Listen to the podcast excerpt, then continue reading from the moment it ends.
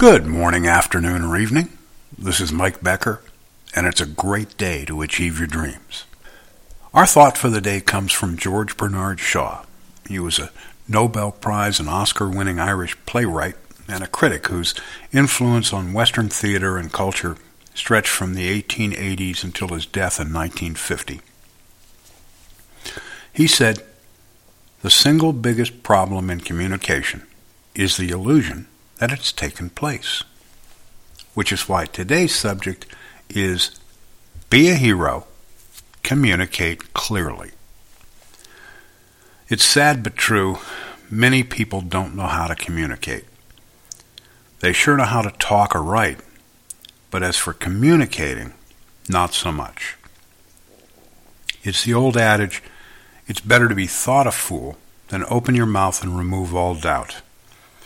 Modified slightly for new technology, it's better to be thought a fool than hit send and remove all doubt.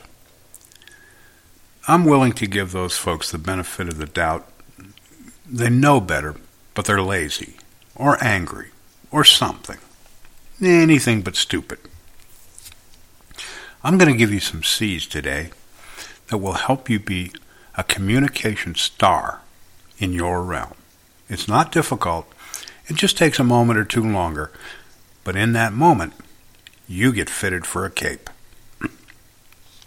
Note that I'm using the ideas for written and spoken communication interchangeably here. First up, clear. You have to be clear about why you're sending or speaking to someone. When you're done, the person you're working with should not be confused about why you contacted them.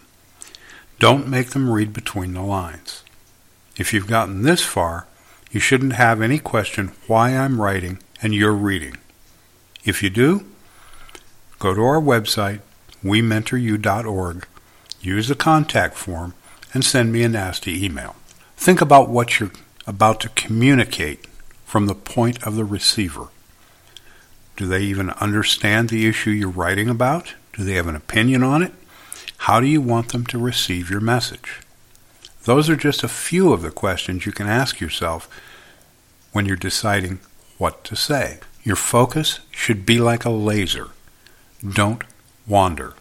Next, be concise. Short. Quick. Fewer words is almost always better than more words.